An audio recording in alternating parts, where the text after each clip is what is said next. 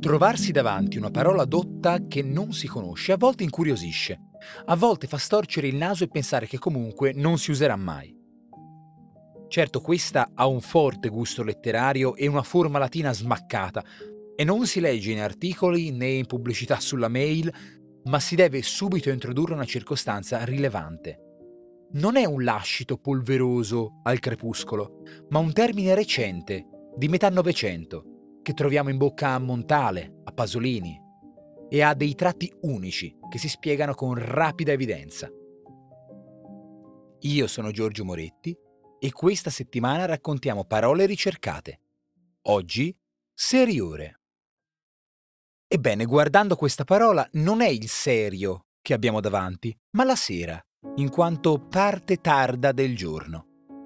Non sono molti altri i frutti che ha dato il serus in italiano, ma in una maniera intuitiva il seriore è posteriore, più tardo, e ce lo possiamo far suonare nell'orecchio come un più verso sera.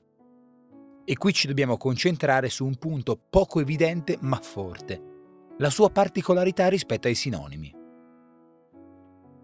Il posteriore e l'ulteriore ci parlano di successioni posizionali, che figuratamente si attagliano anche al tempo, ma l'entrata posteriore e lo smacco ulteriore vivono altrove.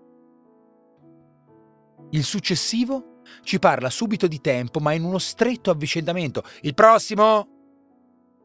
Il seriore, invece, è più sospeso, meno interessato a posizioni e vicende, a cronache evenemenziali, a susseguirsi cronologici di eventi scanditi. Il seriore si slancia nel più tardo, con quiete fatale, comparando ma senza gran dettaglio. Non è un termine buono per misure esatte, infatti quando si parla di versioni seriori di un testo, di attestazioni seriori, atteggiamenti seriori, innovazioni seriori, avvenimenti seriori, si proiettano semplicemente in un poi. Posso parlare di come l'apprezzamento di un autore sia seriore, ricordando come agli inizi fosse tenuto in poco conto, o di come le tradizioni celebrate in certe sagre siano costruzioni seriori di un retaggio reinventato di come interventi seriori, rispettosamente, abbiano lasciato intatto un certo antico affresco.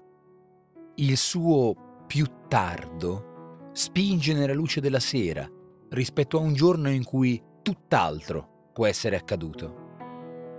Non il termine più facile, non il termine più noto, ma nemmeno un termine di dozzina, anzi, illumina in modo elegante la frase in cui è posto e si fa ricordare.